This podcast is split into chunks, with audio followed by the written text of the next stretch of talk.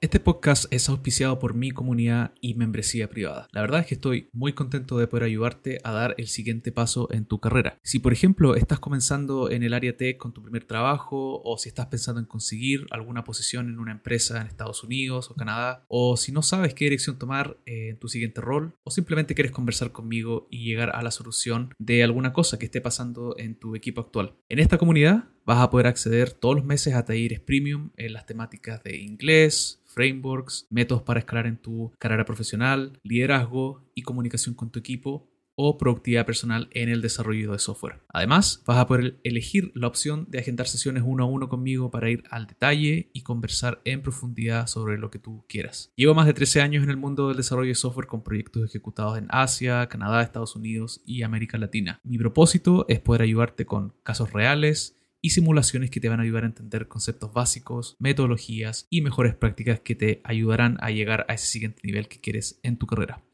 Aprovecha ahora un 30% de descuento en la membresía y en todos los planes. El link te lo dejo en las notas de este episodio. Vamos ahora con el podcast.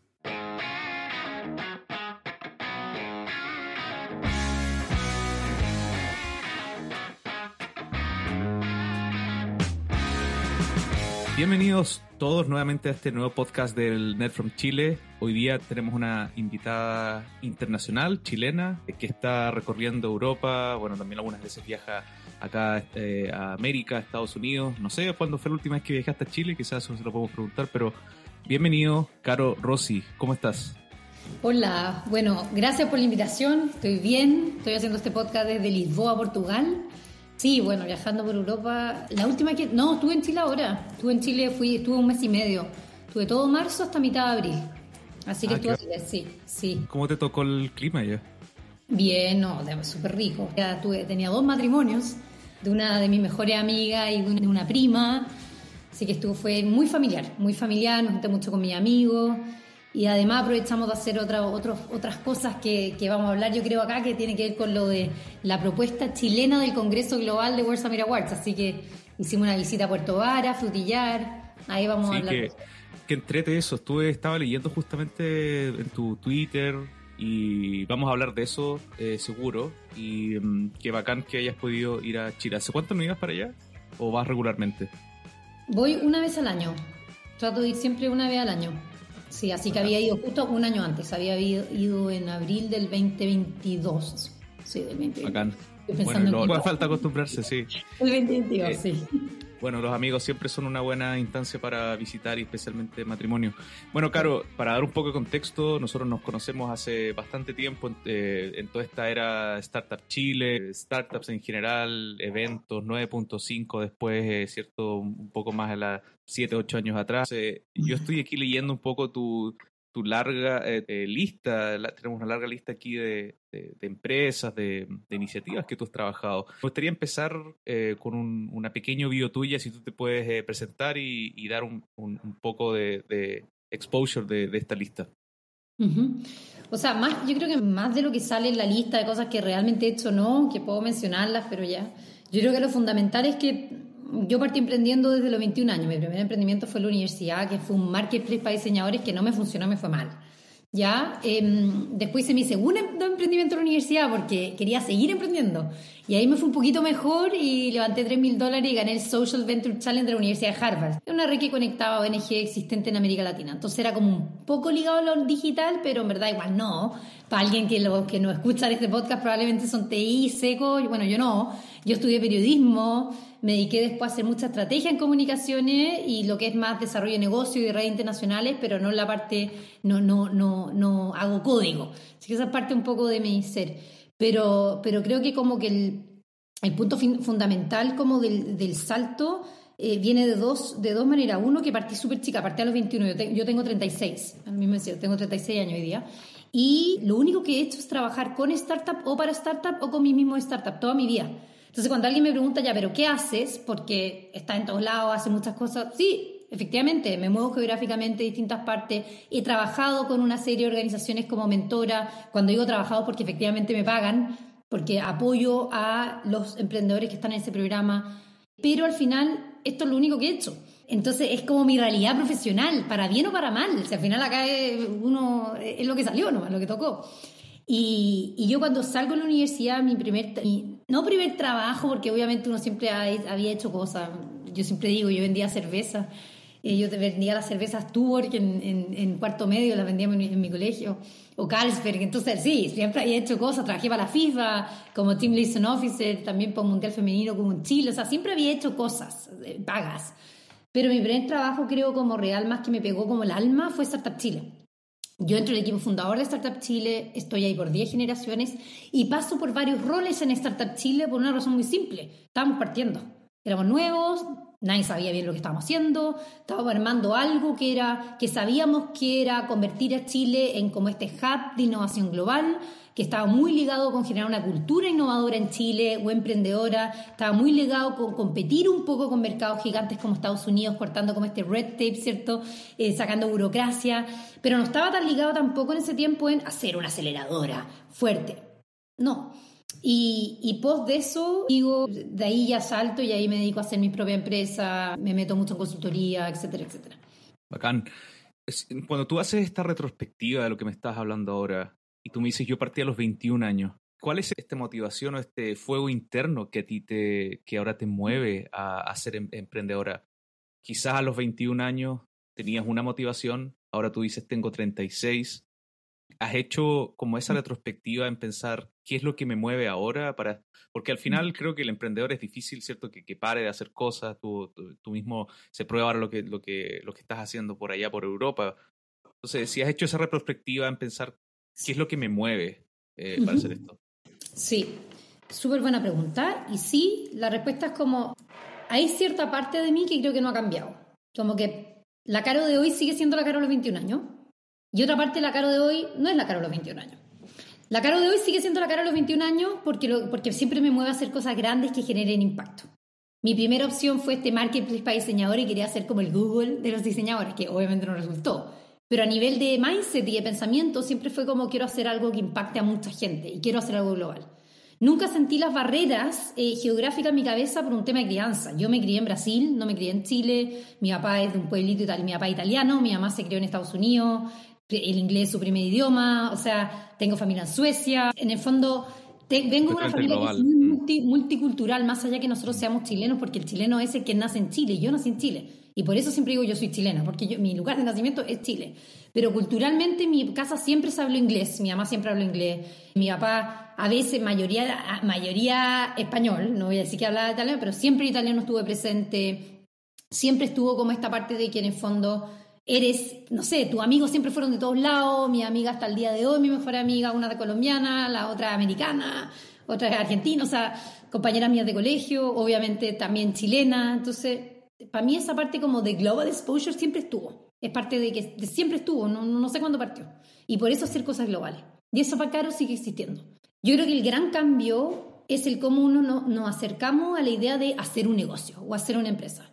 Cuando yo tenía 21, a mí me movía, era como, ya, quiero hacer algo grande y como que, ya, que me vaya increíble y venderla y ganar millones de dólares. Que es como la típica cosa que uno como cuando es chico dice, ya, que te vaya bien.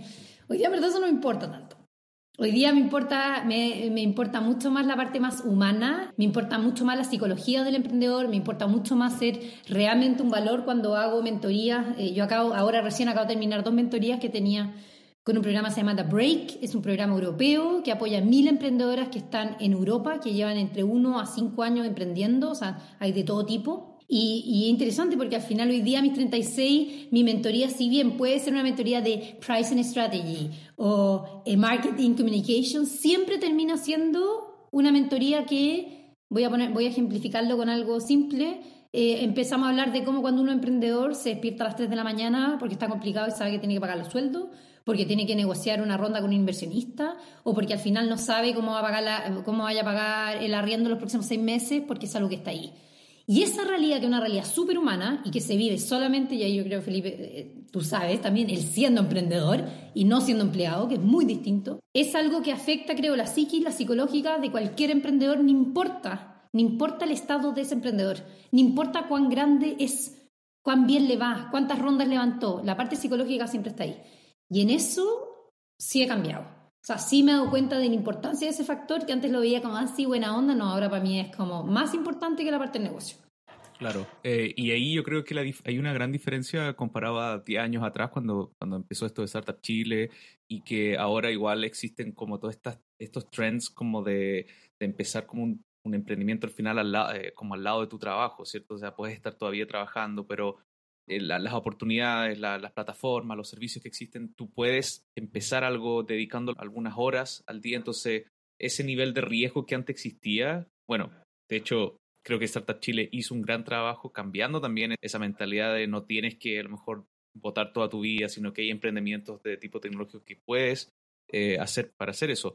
Quería preguntar algo que, que hablabas ahí respecto a, la descripción que estabas dando de cómo tu infancia y todo eso.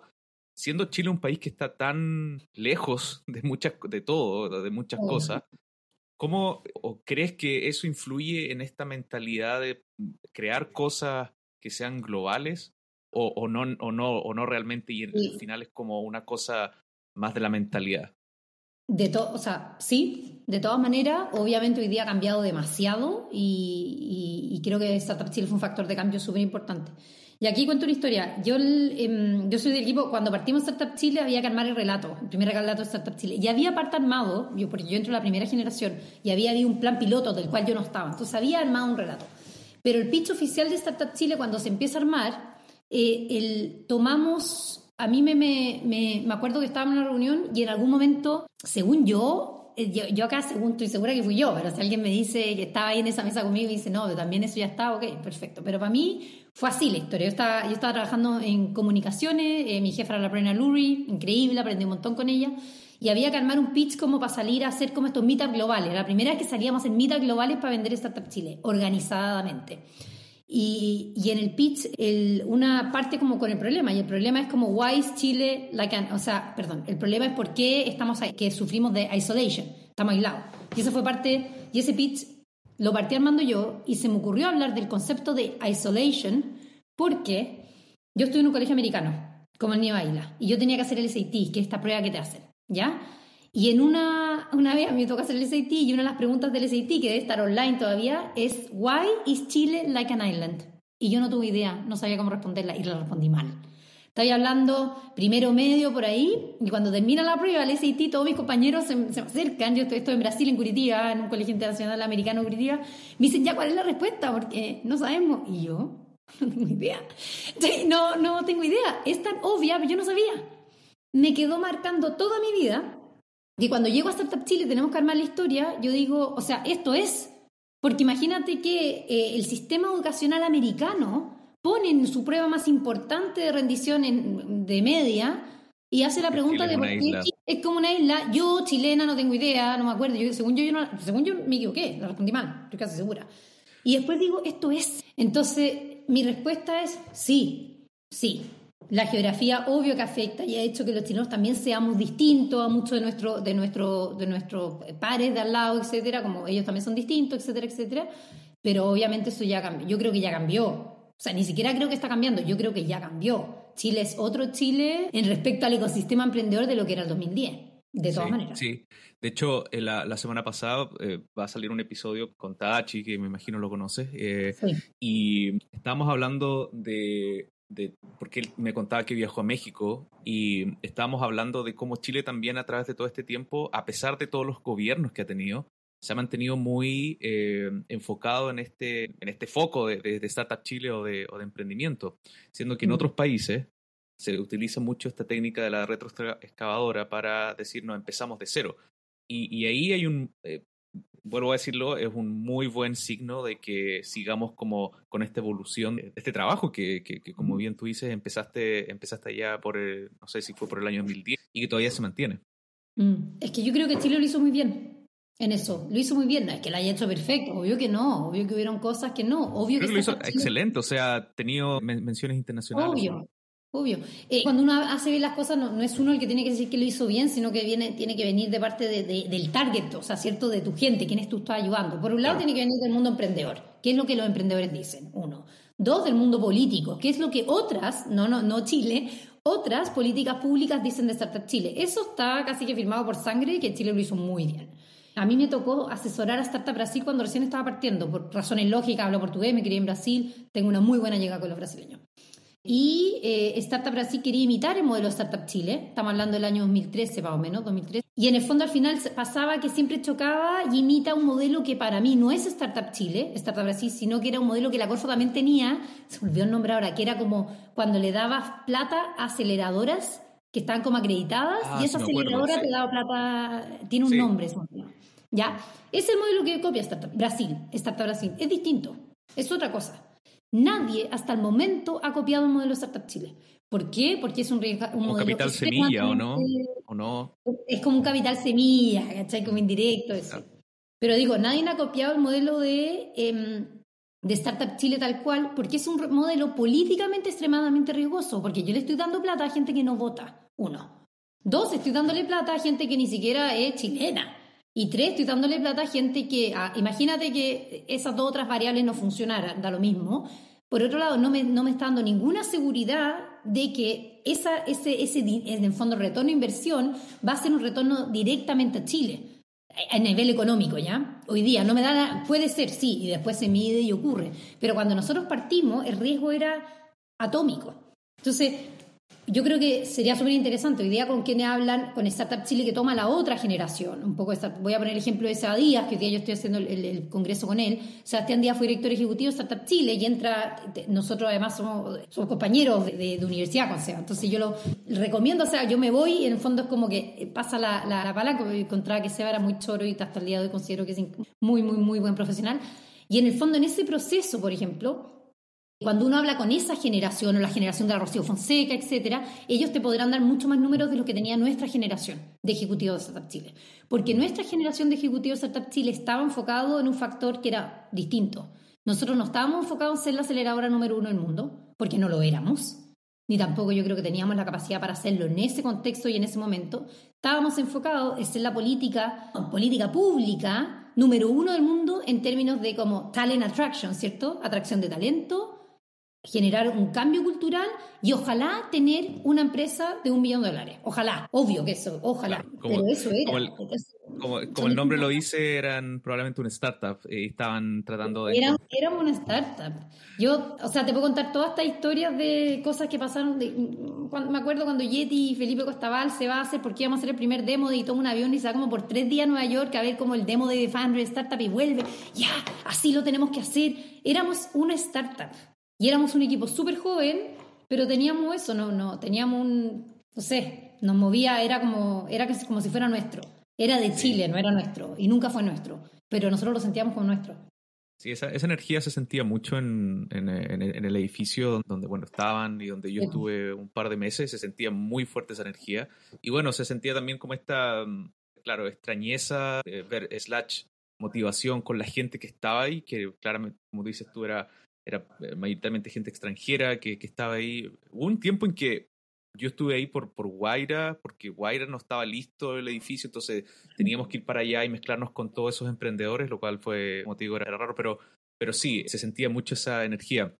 Cuando, cuando tú empezaste, y para poder llegar a, lo, a lo que estás ahora, Sí. cuando tú, eh, bueno, después pasó eso, terminaste, saliste de Startup Chile y empezaste como a encontrar este, esta oportunidad como de mentorías o de asesoría, ¿cierto? Ahí con, cuando, cuando fue 9.5, tú estabas haciendo esta gira en Chile como esta, ¿cómo se dice? Tema de, de rock, ¿cierto? Innova Rock. ¿Eso puedes, puedes contarme cómo Sí, descubriste eso? obvio. Eh, a ver, yo salgo de Startup Chile, armo una empresa full tecnológica, una empresa para compartir autos, llévame, levanto inversión de eso es Venture, que son un fondo americano, me voy a ir a Irlanda, hago típico círculo de levantar plata, Ángel, eh, Family and Friends, Ángeles, Venture Capital, etcétera, no importa. Después de Llévame, que fue, Llévame habrá durado unos dos años, ¿ya? Me di cuenta que, no, esto no era, o sea, yo aprendí demasiado. O sea, si yo ya venía de tratar de emprender en la universidad, bien, aprendí con los porrazos que me di, cachando nada. Estando en Startup Chile por 10 generaciones, aprendí mucho, pero al fi- final yo igual era una ejecutiva, o sea, me pagaban mi sueldo, es muy distinto ser emprendedor. Y siendo en Llévame que efectivamente era emprendedor y entender todo lo que significa levantar plata, lo que significa, nada, tener equity de la empresa, los cap tables, el manejo, etcétera, me sirvió mucho. Y pues de eso me di cuenta, no, pero yo como que acá hay algo que no, yo no soy TI. Yo no soy coder, yo no desarrollo, como que no, no sé si lo mío es estar en un negocio tan digital, así como fundadora, etcétera. Y me uno con Leo y empezamos a hacer como, yo creo, el 1.5 y el 2.0 y el 3.4, no sé qué, de Innovarro, porque Innovarro pasó por un montón de etapas, pero en el fondo era en fácil era transformar lo que en ese momento era un programa de radio en realmente un programa de radio a nivel nacional con un impacto gigante. Llegamos a tener más de 250.000 auditores. Y transformar este programa de radio también en dos otras cosas. Una línea de podcast inicial, porque podíamos llegar a toda América, al público hispanohablante, y una línea de metodología que se unía el mejor de los mundos para mí, que era lo que a mí me encantaba, o sea, a mí me encantaba trabajar en el uno a uno con el emprendedor y hacer como mentoría, pero enfocada en, temas de acuerdo a lo que yo había aprendido y sabía mucho más de cuando yo estaba en Startup Chile. O sea, o sea aquí hablamos de mi, evolución, o sea, la Caro pues, pues obviamente sabía mucho más que la Carolina directora de Chile, mucho más. Y, y eso un poco lo puse lo empecé a poner a favor y lo que pasó con InnovaRock es que InnovaRock evidencia ciertas herramientas comunicacionales que si bien yo tenía, porque además yo soy periodista y todo, las lleva creo a otro nivel. Y, y empiezo a darme cuenta que esto real me, realmente me gusta y empiezo a escuchar feedback de la gente decirme, oye, es la mejor mentoría que he tenido en mi vida, nunca me había pasado esto, eh, realmente ahora sé contar la historia o realmente ahora me siento mucho más empoderada y empiezo a salir como de a poquito la parte más de, de psicológica, de trabajar psicológicamente con fundadores hasta que voy a saltar de Innova Rock, empiezo a meterme en el mundo y me empiezan a llamar de otras organizaciones. Black Ambition en Estados Unidos, que es una organización de Freddie Williams, que era para empoderar a afroamericanos o latinos, pero sobre todo African Americans, en Estados Unidos. Y me empiezo a dar cuenta que el mayor valor en mi mentoría, en ese caso, tiene que ver más con leer algo, ¿cierto? Que tiene la persona adentro que alguien más no lo está leyendo. Sí, te quería preguntar justamente por ese, eh, ese ejemplo que diste al final. Ahí porque tú dices como que he estado encontrando todas estas áreas distintas, claro, para hacer una mentoría al chileno es, distinto quizás que hacer una mentoría a alguien que, que mm, como un afroamericano, ¿cierto? Eh, que quizás tienes que leer otras cosas. Y eh, no sé si me, puedes hablar eh, Sí, de eso, de eso que me dices, de la lectura que tenías que hacer. Mm. Sí, ya, súper, me encanta tu pregunta. Primero, creo que para mí fue el mega desafío hacer la mentoría en Black Ambition porque, porque yo no, porque a mí me costaba mucho relacionarme con su problema, porque yo no lo había vivido. Y porque si bien yo puedo ser latina, cuando estamos hablando en esta esfera, que yo creo que me entienden muy bien, yo no tengo muchos problemas, para bien o para mal, que puede sufrir una persona por un tema de cómo te ve físicamente nomás, que es una estupidez, pero me, entiendo lo que veo. Entonces, mi approach con el problema era, o, yo, yo sentí una lejanía, lo cual es como que se te aprieta la guata, porque así es como ya, y fue muy, muy, muy complicado. Es más, yo con Black Ambition no seguí mentoreando, yo me salí, porque dije, bueno, está bien, pero yo creo que mi yo no, acá yo siempre voy a buscar donde yo digo, los gringos salen como, donde tú excel? ¿Qué es lo que tú haces increíble? En mi mentoría es increíble el empoderamiento, pero no es increíble el empoderamiento de este grupo, en este fenómeno, porque yo no lo he vivido. Entonces, ¿quién, sí, la gente habla y habla, pero al final tenéis que vivirlo, ya lo experimentado, yo creo, para realmente ser capo en el tema. ¿Por qué crees que te llamaron a ti entonces? No, por la parte latina.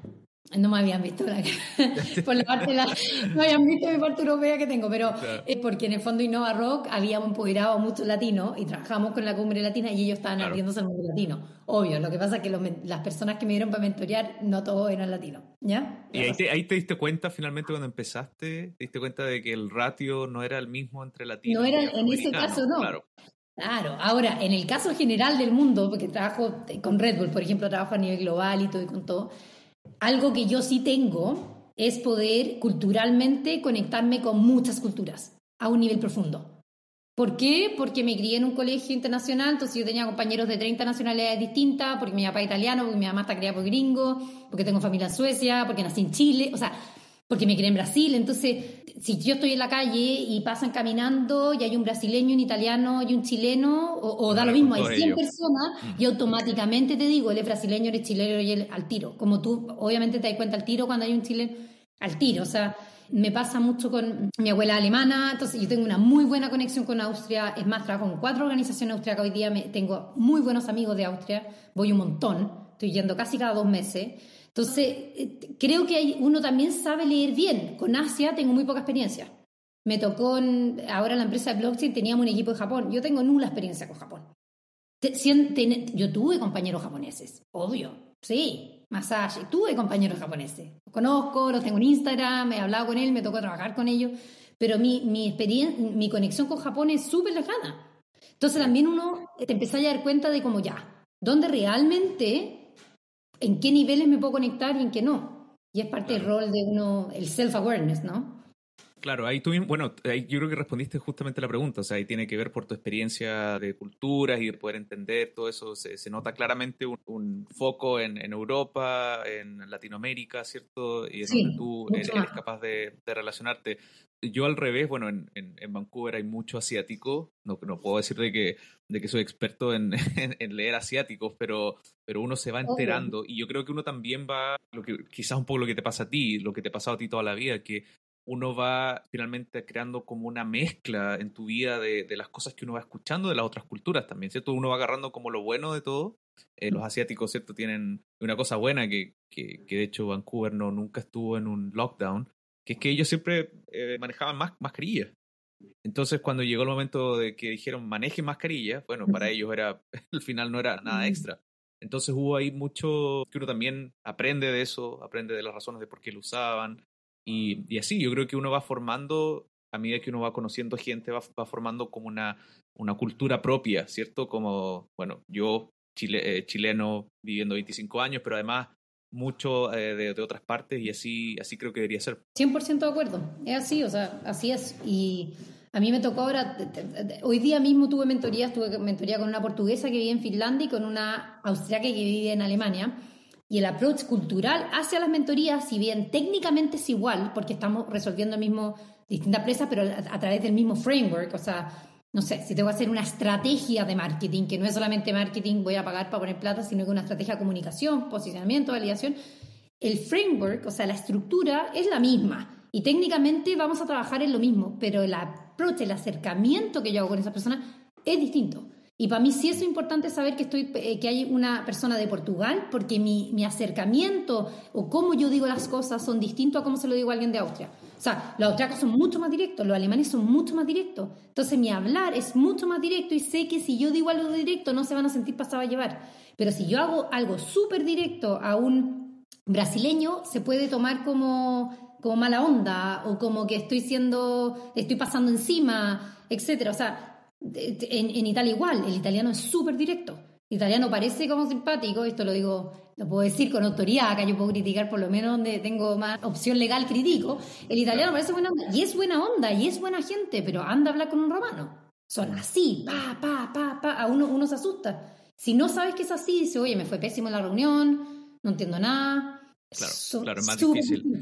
Sí, el, otro día justo estaba, estaba viendo una plataforma de, mentorías y me gustó mucho un filtro que tenían. Tenían un filtro como por eh, personalidad, ¿cierto? Y estaba el filtro como el más empático, el filtro del más, eh, ¿cómo dices tú? El más directo, el más harsh, creo que esa es como la palabra que se usaba. Si, si te ponemos en filtro, ¿cuál sería el tuyo? Yo creo que voy a poner una, voy a como eh, poner una cuña, o sea, decir lo que una vez alguien me dijo, encuentro como, me dijeron, tú tienes la capacidad de ser, voy a decirlo de dos maneras. Tú tienes la capacidad de ser como, pero kind, eso me dijeron, que es súper raro, porque soy como directa y al punto y como pa, pa, pa, pero al mismo tiempo como que puedo ser buena, como kind, ya, como buena. Como con candor, eh, no sé, eh, cariñosa, simpática, más que simpática, es como acogedora. Eso es, acogedora. acogedora, pero súper directa, pero acogedora. Eso me lo dijeron una vez. Compasión. Compasión, eso. Como que tengo, entonces como que me puedo, listo. Eso es una cosa. Y la otra cosa que, me, que, que, mm, que es más extrema, pero que me la dije una vez una coach que tuve de Milán, ella era una eh, psicóloga milanesa, pero hace coach ejecutivo, me dijo, mira, yo creo que quizás eres como una Guinness, la cerveza, la cerveza irlandesa. Hay gente que le encanta la Guinness y hay gente que le carga. Listo. Me dijo, entonces no te o sea, olvídate. Hay gente que le encanta la Guinness y hay gente que le encanta la Guinness por lo chora que es la Guinness, pero si toma la Guinness no le gusta, Y hay otra gente que le carga todo lo de la Guinness, o hay otras que dicen, listo, es tan única que, o, es tan ella, o no es única, todos somos, todos somos igual, no es que yo sea, todos somos igual de únicos.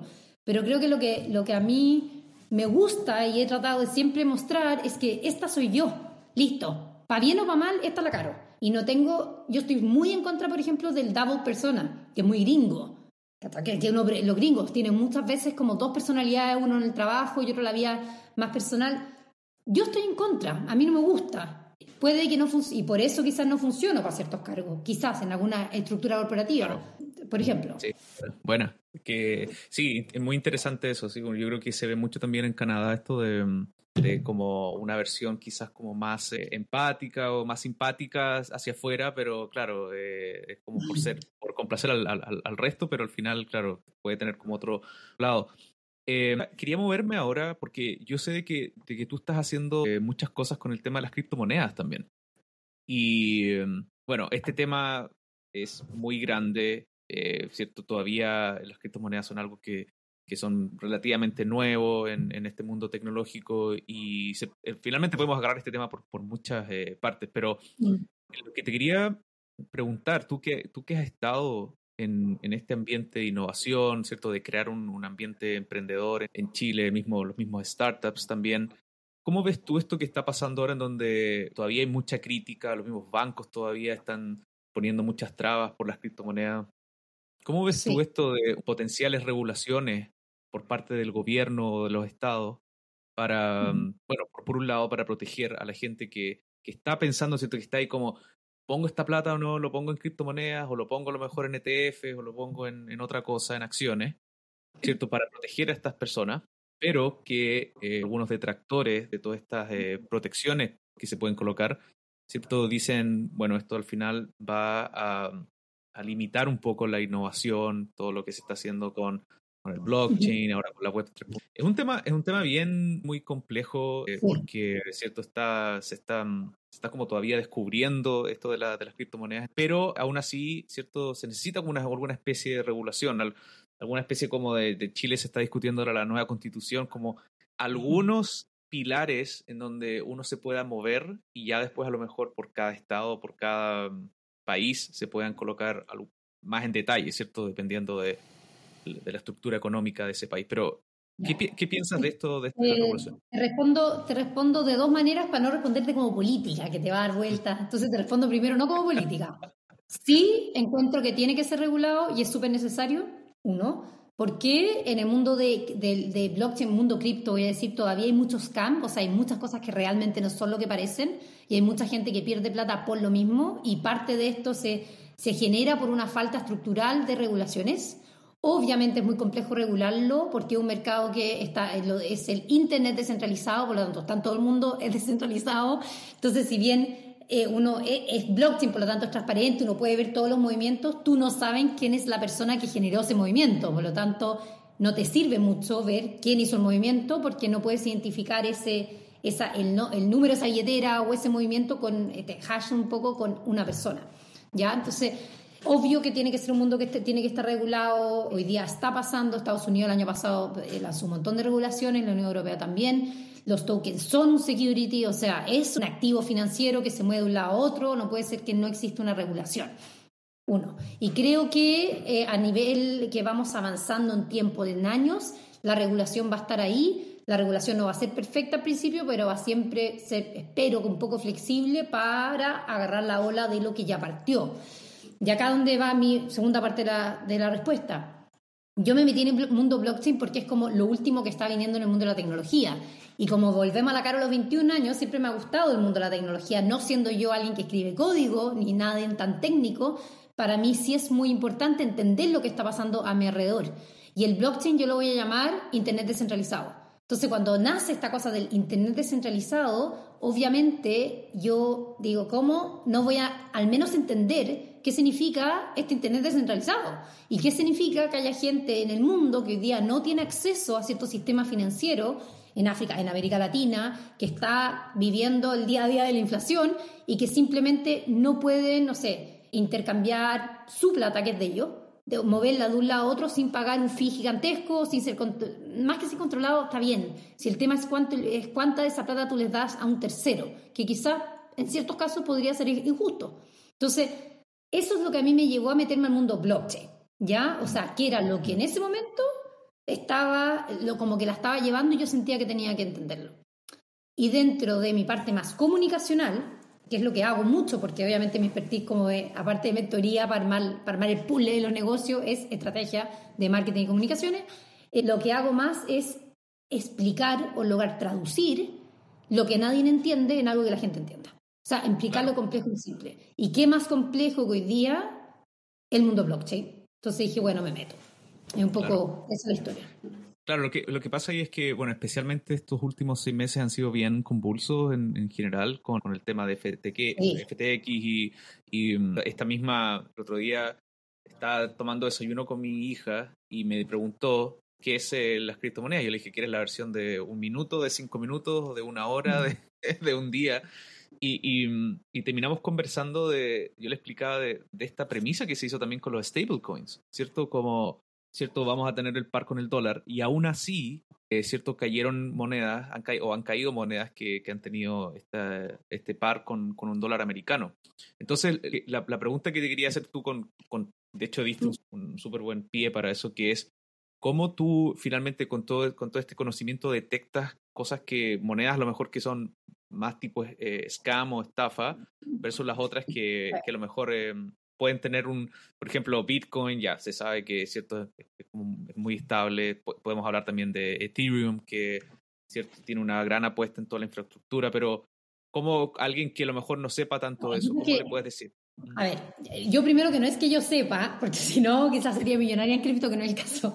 Sigue siendo un mercado extremadamente riesgoso, en mi opinión. Ahora, en el caso de Bitcoin, Bitcoin es distinto porque Bitcoin efectivamente es descentralizado. O sea, al final acá el problema es que cuando nacen un montón de protocolos que dicen ser descentralizados. ¿Qué significa que sean descentralizados? En fondo, que nadie está moviendo los hilos, que no hay un ser humano con un computador o con una serie de computadores que estén moviendo los hilos. ¿ya? Claro. Sino que realmente son puros computadores que lo hacen sin un ser humano detrás. O sea, está descentralizado. Bitcoin efectivamente es un protocolo que es, o sea, es un todo que es descentralizado. Y en el fondo eso es lo que, lo que hizo que Bitcoin hasta el día de hoy sea muy fuerte. En el caso de un montón de otros protocolos que han nacido, no todos son descentralizados. ¿Por qué? Porque se están, yo creo que están en juego o están jugando entre los dos mundos, entre el Internet descentralizado y el Internet no descentralizado. Mm. Entonces, FTX, que si viene un caso más extremo, porque funcionaban como casi un banco sin ser un banco, eh, decían que tenían reservas que efectivamente no estaban, etcétera, etcétera, no, no operaban descentralizadamente. O sea, los dueños de FTX tenían el poder para mover las cosas, para cambiar las fichas, como la, o sea, las la fichas de contabilidad, para, salir hablando en medios diciendo algo y efectivamente por atrás cambiar el código. Entonces, el mayor problema de la industria hoy día es que no todo lo que se dice ser es. Y, me, y súper buen ejemplo el caso del stablecoin que comentaste, porque obvio que stablecoin fue como la banderita batalla que fue como ya, mira, dejemos el Bitcoin de lado, pero todas estas otras monedas, todas estas criptomonedas que tienen un valor en fiat, tienen un valor específico, ¿cierto? Que decimos que vale y que fluctúa de acuerdo a cuánta gente la compra, cuánta gente la vende, etcétera, como un mercado normal, eh, van a, van a, van, le vamos a dar seguridad porque decimos, bueno, acá hay una que está, esto vale un dólar, pero en verdad no necesariamente esa cantidad de, de dólares está en una bolsa en algún lugar en Estados Unidos, entonces también uno dice, ¿cómo puedo confiar en eso? Hay un protocolo nuevo, que no sé si sale o está en proceso de salir, pero ya existe, que lo hizo un brasileño, que conozco, se llama Bruno, y que se llama JET Protocol, que es como un stablecoin, pero que matemáticamente, no me digas cómo, pero matemáticamente como que él tiene una fórmula que, que en el fondo efectivamente es un stablecoin. O sea, es lo que dice Seri, que no hay forma de hackearlo. Está en el proceso de trabajo, por ejemplo. Deben haber otros protocolos así, por ejemplo. Pero acá lo importante no es, yo creo, qué es lo que hay hoy porque ahí yo, el riesgo todavía sigue estando, sino que qué es lo que va a haber de aquí a cinco años que nos va a dar una seguridad más grande de ya, esta cuestión no va a caer. O, o, está regulado, entonces cualquier cosa tengo a alguien sí. que me va un poco a salvar. Sí, bueno, el, yo para complementar tu respuesta, yo diría que eh, para mí no es tanto el, el tipo de moneda o, o, o, lo que sea la moneda, sino que también tiene que ver con estas plataformas. Y, y a mí me gusta mucho, eh, en Canadá hay una que se llama eh, Wealth Simple, que también eh, tiene FTs y stocks. Me gusta, o me da seguridad a mí toda esta um, comunicación que ellos hacen eh, y cómo ellos también se van ajustando muy rápido a todas eh, las, la, las regulaciones del mismo gobierno de Canadá coloca. en Estados Unidos no conozco, o sea, hay, conozco algunas, pero no conozco su estilo de comunicación porque al final no, no, no estoy invirtiendo ahí.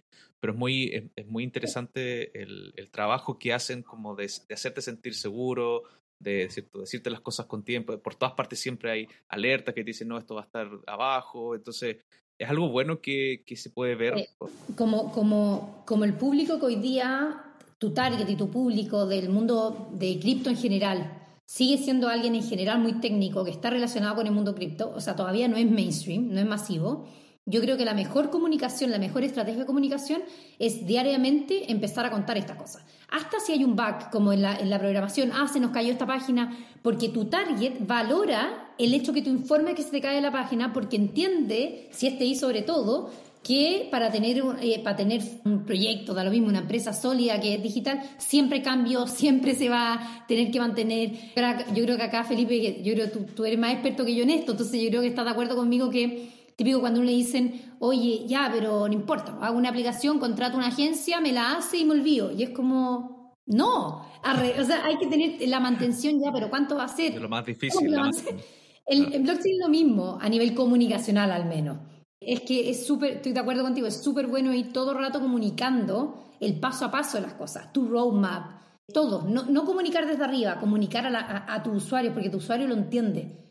Al día de hoy lo entiende.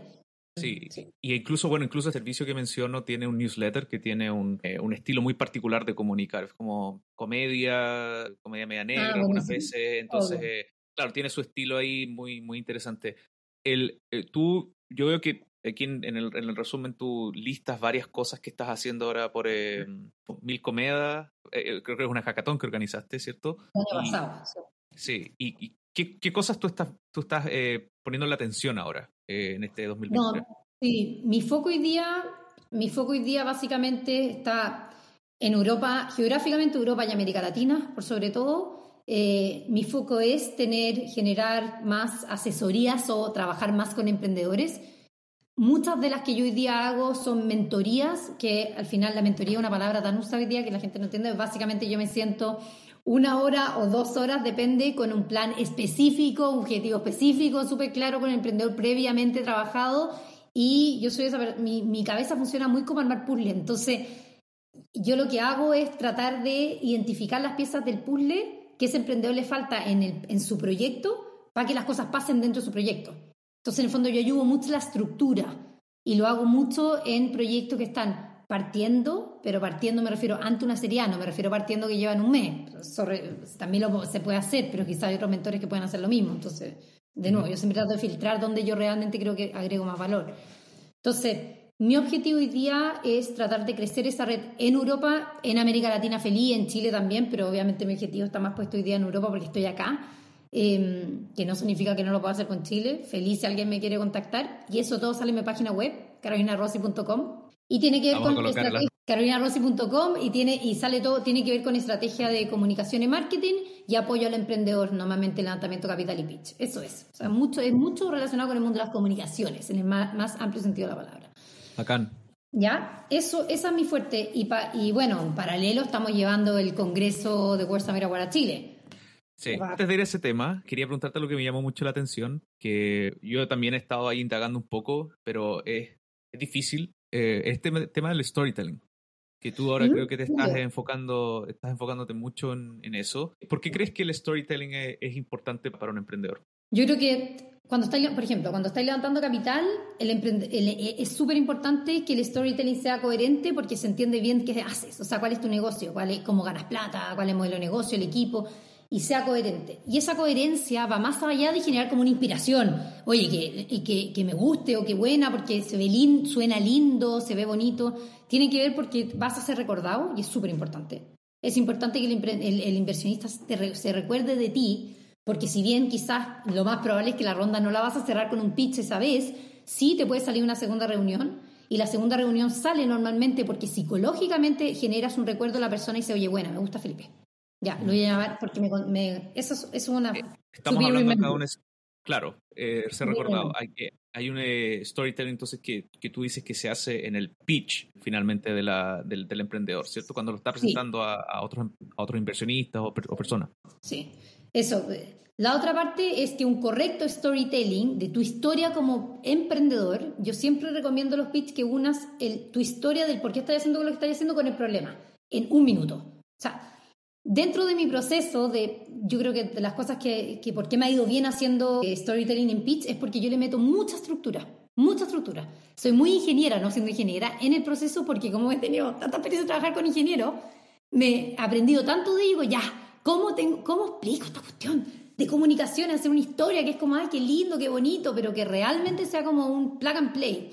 Entonces, cuando hago eso, yo hago, yo trabajo mucho con estructura y, para hacérselo fácil. Entonces le digo, mira, el primer minuto, si es un pitch de tres minutos, no hay ni un problema que todo un minuto entero, 60 segundos, tú lo gastes en tu historia con el problema. Y eso va junto, está en el mismo bloque.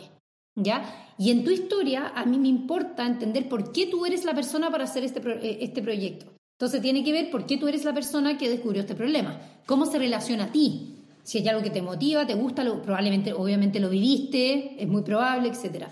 Y esa parte que quede muy, muy bien hecha. Y ahí, y ahí también tiene que ver también con la recordación, de nuevo. Si está muy bien hecha, se van a acordar de ti. ¿Ya?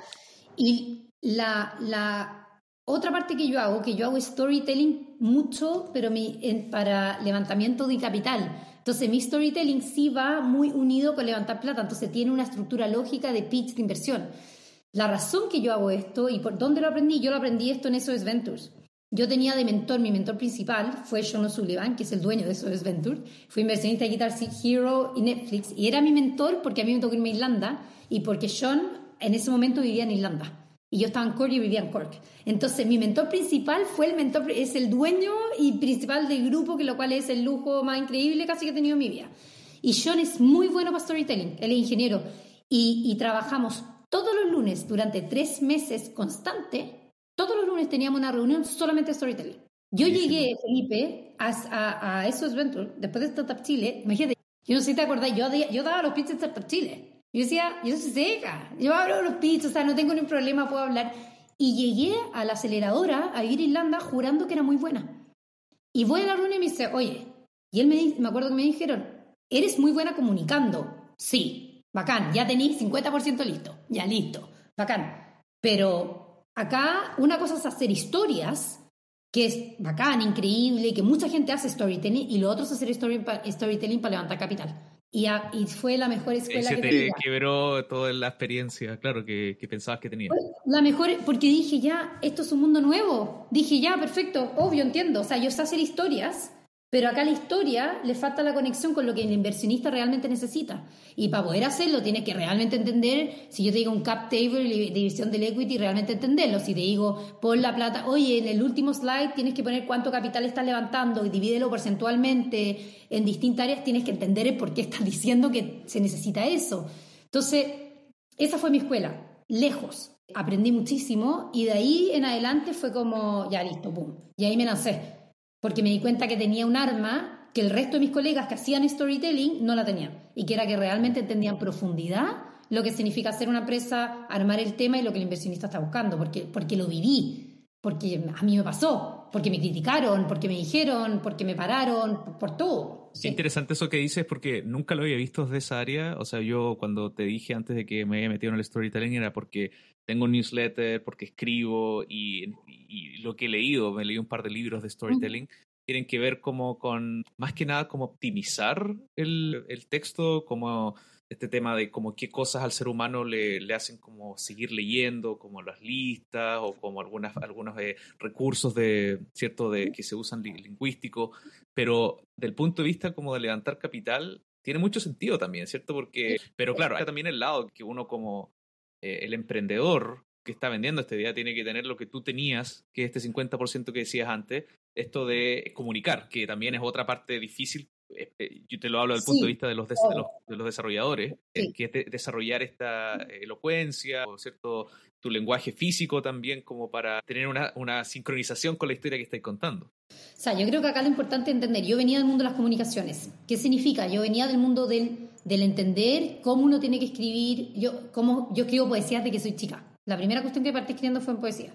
Escribí, de entender, vengo de una familia que son de la industria creativa, son todos artistas, arquitectos, diseñadores, etc. Tenía una, una exposición al arte y a las comunicaciones, en el más amplio sentido de la palabra, muy amplia. Entonces yo venía de, de esa cuna, de ese nicho, de las comunicaciones.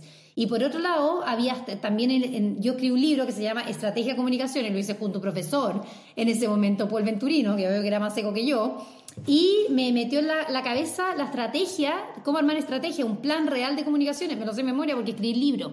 Gente me dice, pero ¿cómo todo esto? Porque estuve un año escribiendo un libro. Me lo fome. De estrategia de comunicaciones, objetivos, acciones, eh, goal, ¿cachai? Meta, número, métrica, no sé qué. Me lo sé de memoria, obvio, porque estuve un año de mi vida escribiendo un libro de estrategia. Obvio, o sea, si no me lo sé, estoy tonta.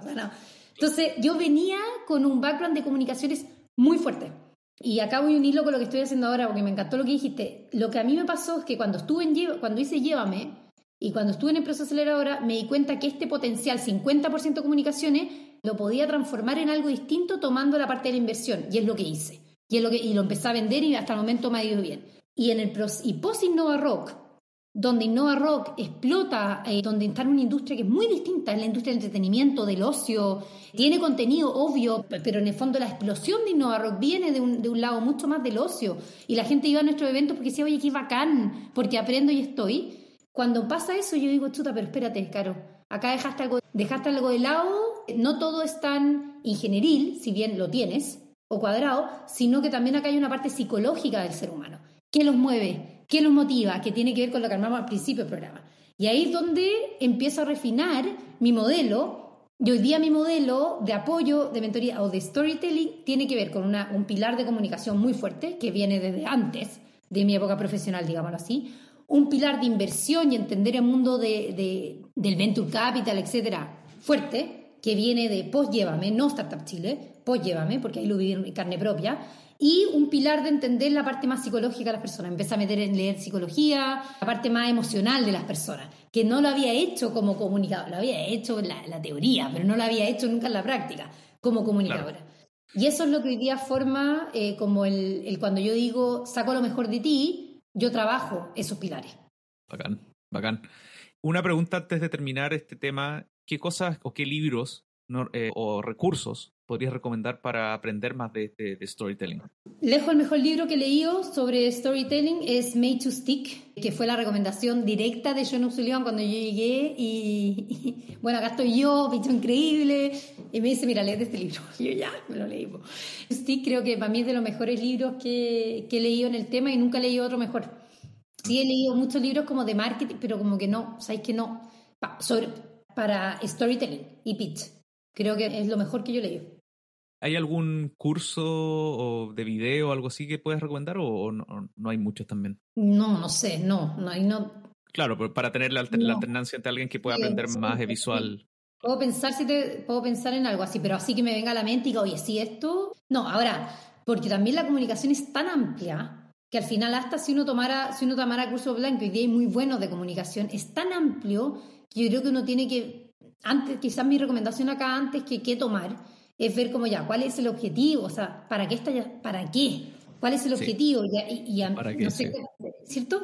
Mi experiencia es que cuando me, me, acerco a alguien que no, que no conozco normalmente, conozco distinto porque me conoce, entonces somos más claros, pero el acercamiento es ni siquiera, o sea, están, ellos están súper perdidos, pero ni siquiera saben para qué.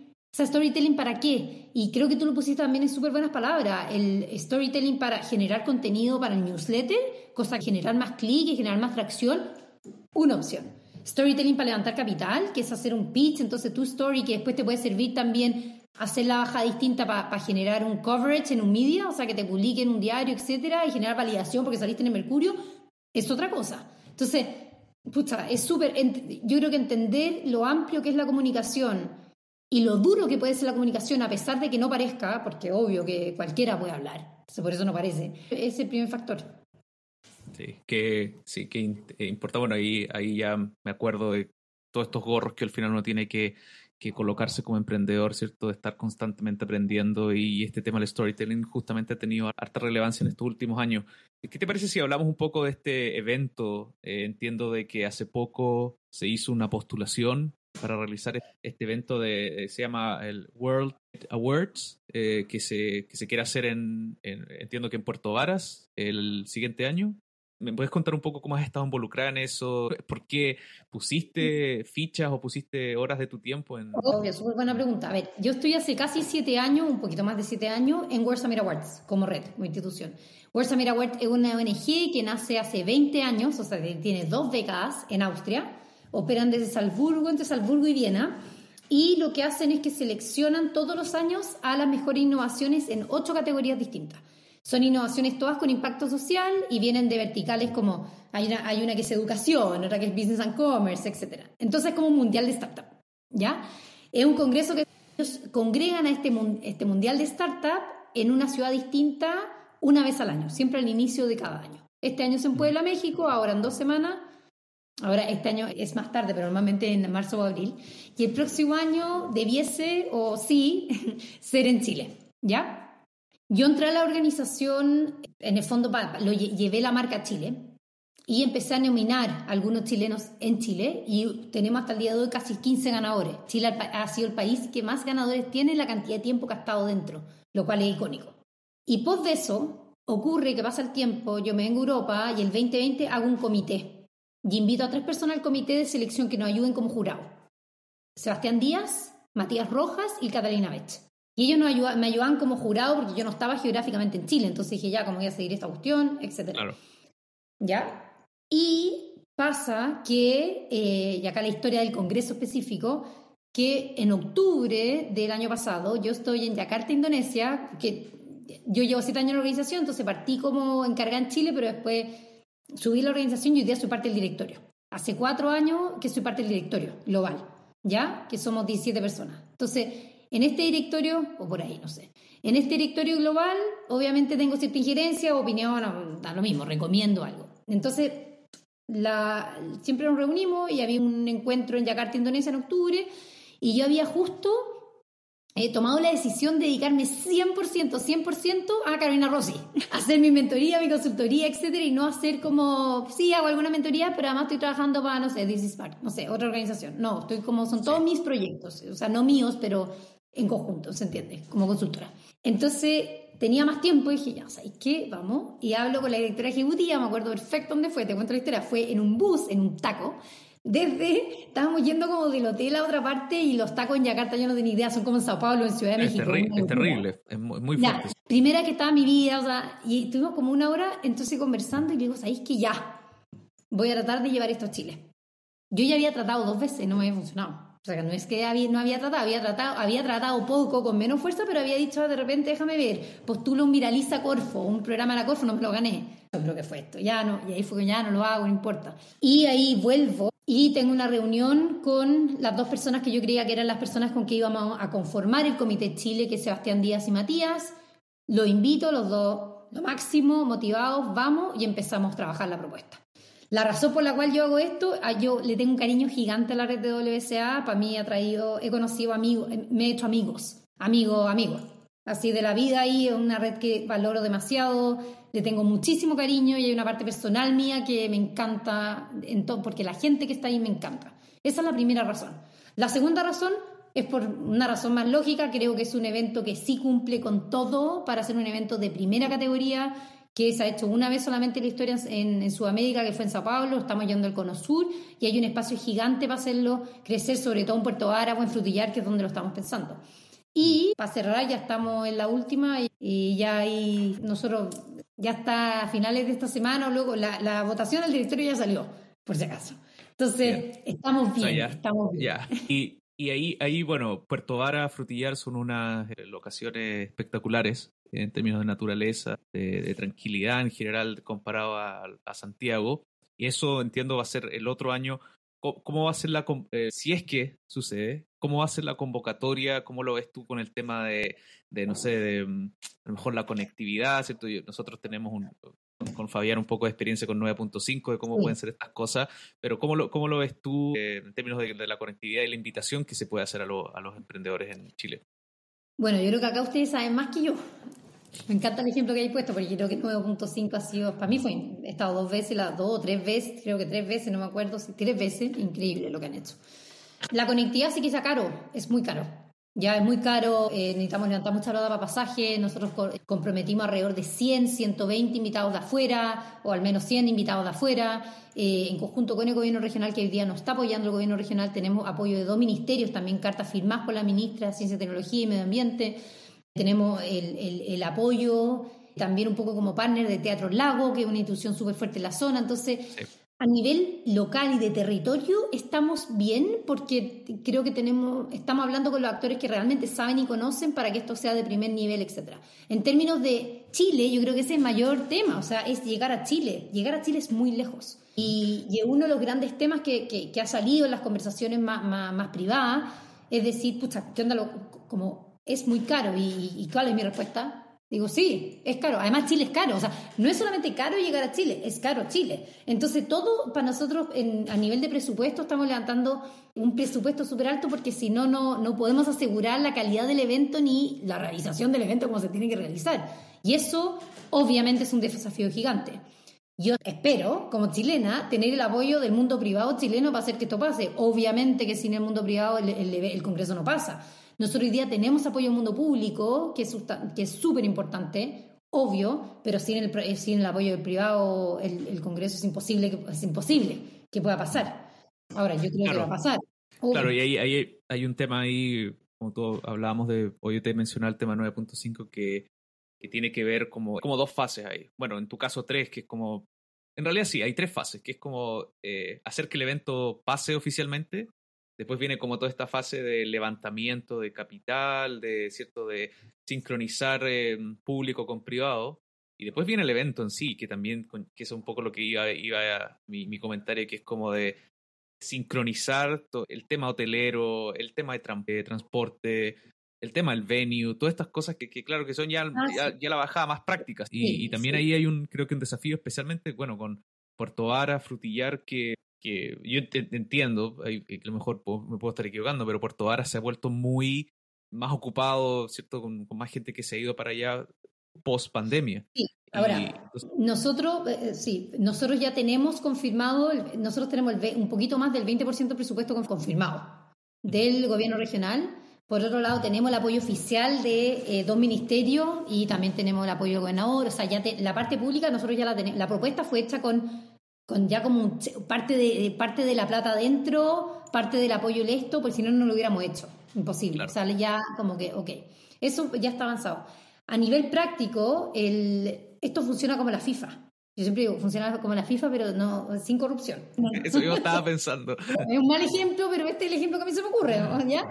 Eh, para explicarlo fácil. Básicamente nosotros, claro, somos el equipo avanzada, seleccionamos lugar, tenemos toda esta estructura armada que ya está, tenemos confirmado el Teatro Lago, tenemos las fechas confirmadas del 7 al 11 de abril, tenemos reservado, tenemos, fuimos a hacer una visita técnica a Puerto Varas, ya a Frutillar, en marzo, confirmamos los hoteles, o sea, el transporte interno, toda la parte práctica está confirmada levantamos el, 80%, no digamos 100%, 80% del capital, del cual ya tenemos un 25%, que es público, nos falta el privado, y tras eso entra, entra el equipo global de World Summer Awards, que son como ocho personas.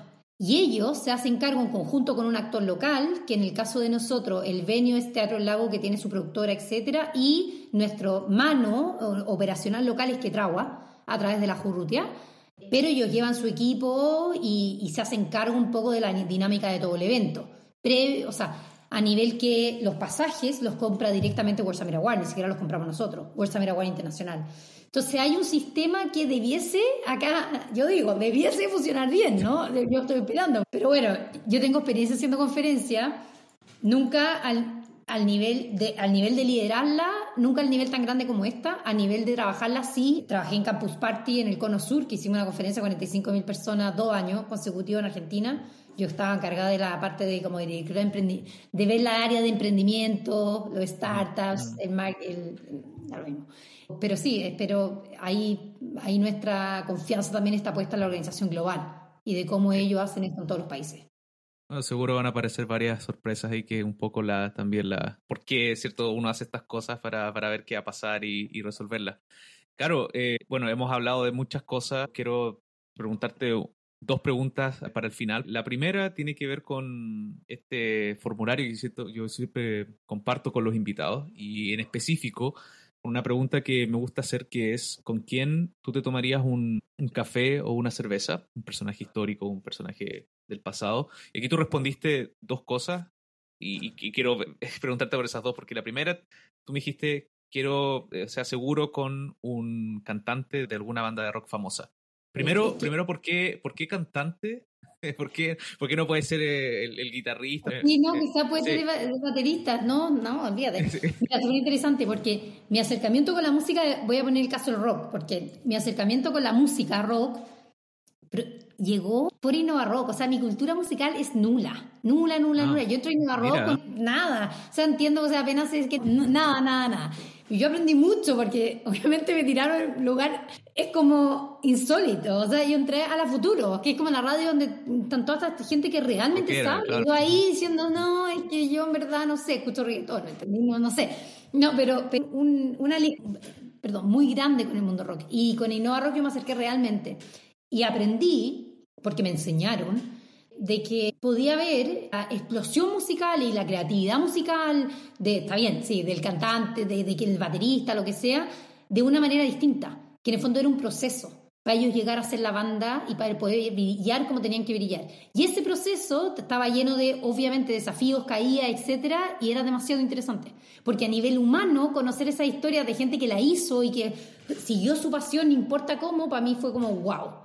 Entonces empecé, empecé a leer mucho más del tema, pero porque no leía nada antes, ¿ya? Y por eso puse eso ahí. Y por eso tampoco lo, pongo con un nombre y un apellido, porque sí, podría ser, sí, Freddie Mercury, o podría ser, no sé, por Bowie, no, no sé, eh, por el personaje que es Bowie, em, pero no importa quién sea, me gusta mucho la historia, a mí me gusta mucho aprender de la, parte de los personajes, siempre me ha gustado, siempre fue algo que me gustó de. Sí, Pero, curiosamente Tachi dijo Freddie Mercury en esta respuesta y nos no, pusimos, a hablar, nos pusimos a hablar de, su proceso de inmigración y el tema también de, bueno, su, su, eh, preferencia No, pero podemos hablar de, Bowie, ¿cachai? Como una transformación constante. Y que en el fondo esa transformación constante hacía que él fuera como en, en, la lista número uno todo el rato, porque innovaba todo el rato, hacía las cosas distintas.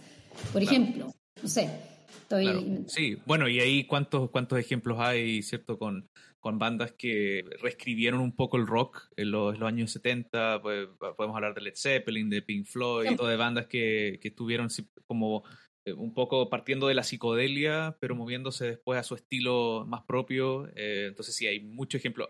¿Puedes darme alguno, algunos libros que te has leído? ¿Dijiste que te habías leído algunos libros de, de banda? No, no me he leído ningún libro de una banda.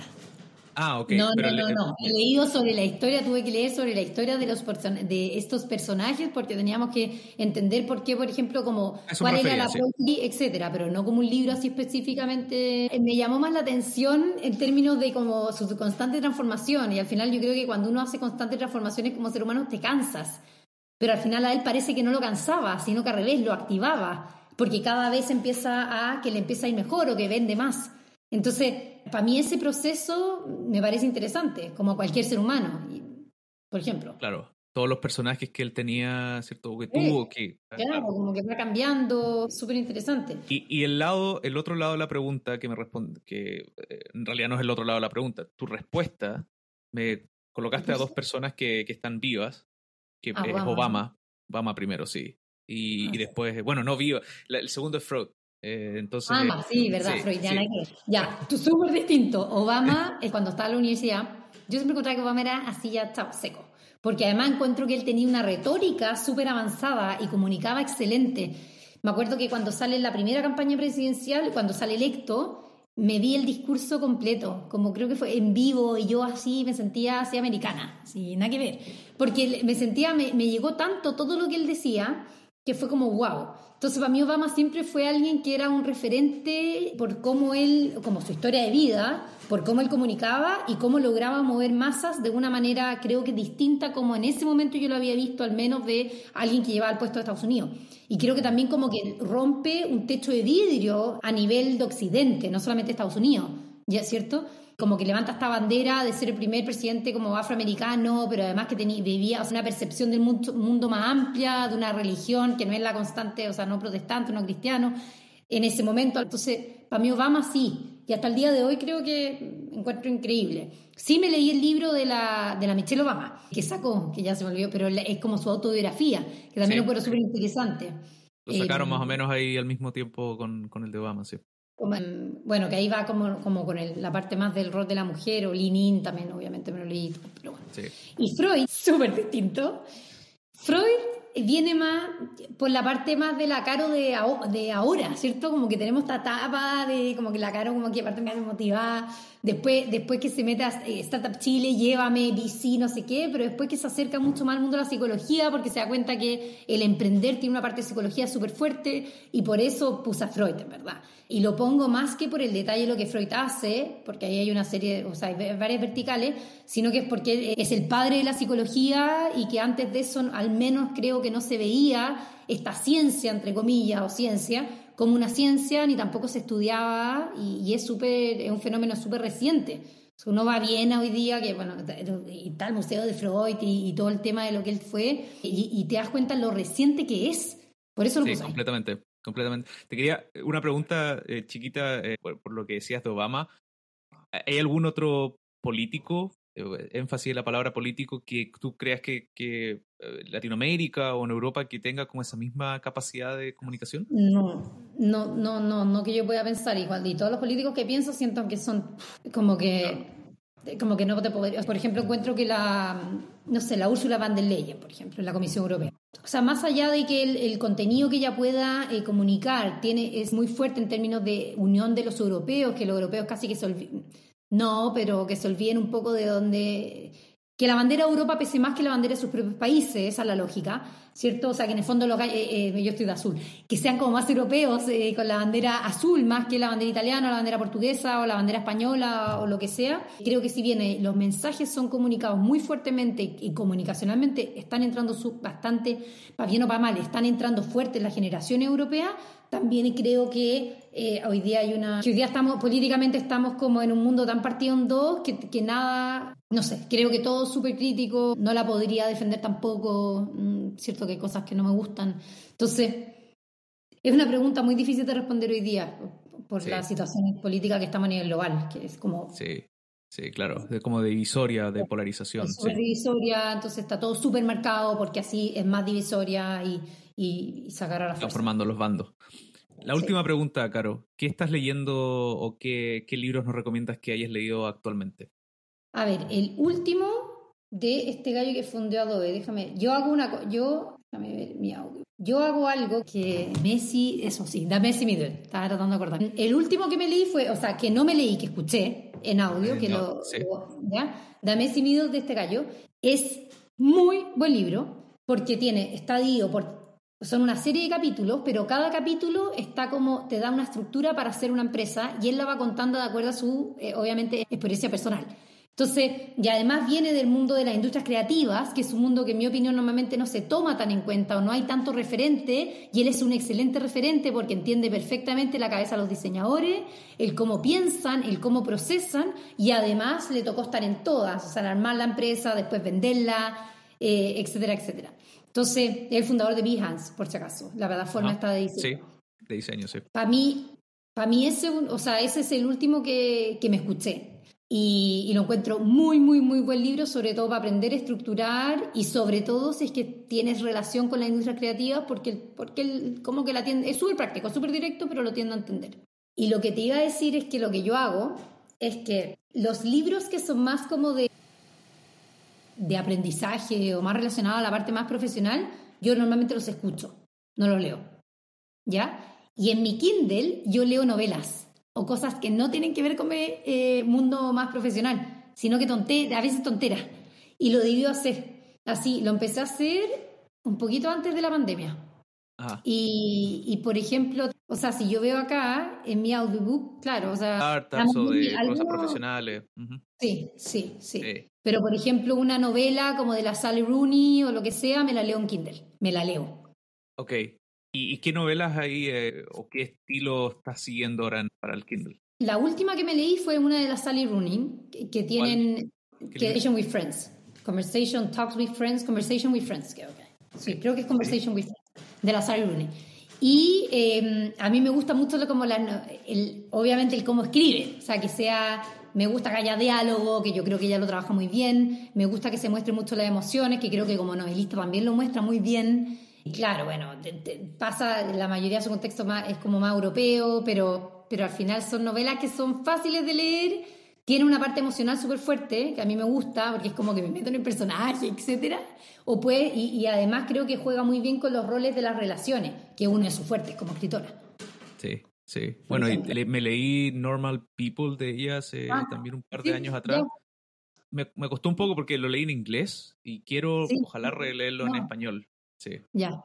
No, sí, yo también, sí. Yo también, bueno, ahí eh, igual depende como cómo te llegan los libros. Como encuentro que hay libros, no sé, yo normalmente leo en el, en el lenguaje que escribe, o sea, en el idioma que, primer idioma, pero por ejemplo, ahora en el, en el verano de Chile ahora, antes de ese me había leído uno, La Isabel Allende, que creo que son Mujeres de Alma Mía, que es un libro muy autorreferente también de ella, porque cuenta, cuenta su historia, quiénes son las mujeres que han impactado su vida, etcétera. Pero ese libro me lo leí en italiano porque lo compré en Italia, que normalmente no hago, pero igual me sirve porque así aprendo más idiomas. Pero, por ejemplo, ese fue otro libro que también es súper... Ese me lo leí en físico, pero no lo ah, escucho en el audio, ¿cachai? Claro, claro, claro. Sí, eh, a, mí, a mí me pasa un poco al revés, porque a mí me gusta tomar muchas notas, entonces los de profesionales como tú, los, de trabajo, los, leo en físico porque me gusta tomar notas, no, no escribir en el libro, pero sí colocar algunos post-it ahí. Y lo que he hecho últimamente también es eh, alternar. Me compro la versión en Kindle y la versión en audio. Entonces así puedo estar también como experimentando la, ah, novela desde... Yo, bueno, yo, yo, yo, leo, yo leo mucho suspenso y misterio y thriller, entonces eh, me gusta también verlo del, del, audio, del lado audio. Está bueno, está bueno. No, yo, o sea, alguna vez, pero no ahora. Bacán, bacán. Oye, Caro, muchas gracias por tu tiempo. Ha sido para mí una conversación muy entretenida con muchos eh, matices y temas que conversamos.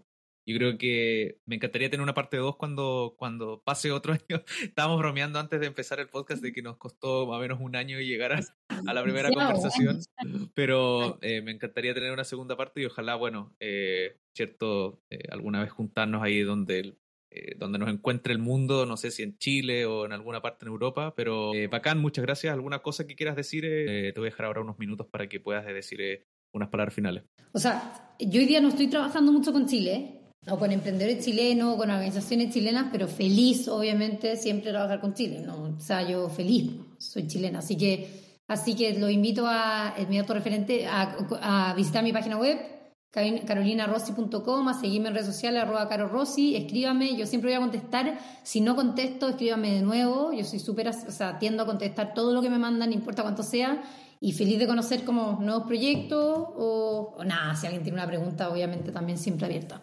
Eso. Bacán. Vamos a dejar todos los links de, los libros que hablábamos, de, los links de la Caro, de todo esto del World, World Summit también, eh, lo vamos a dejar en este episodio, así que eso, Caro, que tengas buen fin de, día y estamos conversando pronto.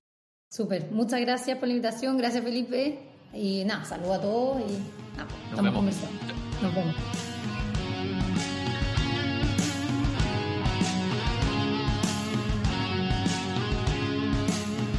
Gracias nuevamente por escuchar este episodio. Este podcast es mi proyecto personal que financio con mi tiempo y pasión por aprender y conectar con otras personas.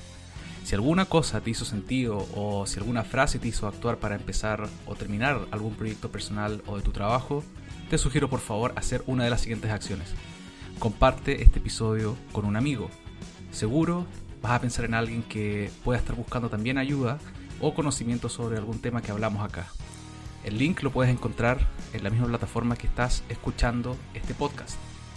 La otra acción es que dejes por favor un review o comentario en Spotify, iTunes o cualquier app que estés usando. Mientras más comentarios tenga este podcast, más me va a ayudar para llegar a más gente y me va a seguir motivando para hacer más episodios como este. Muchas gracias.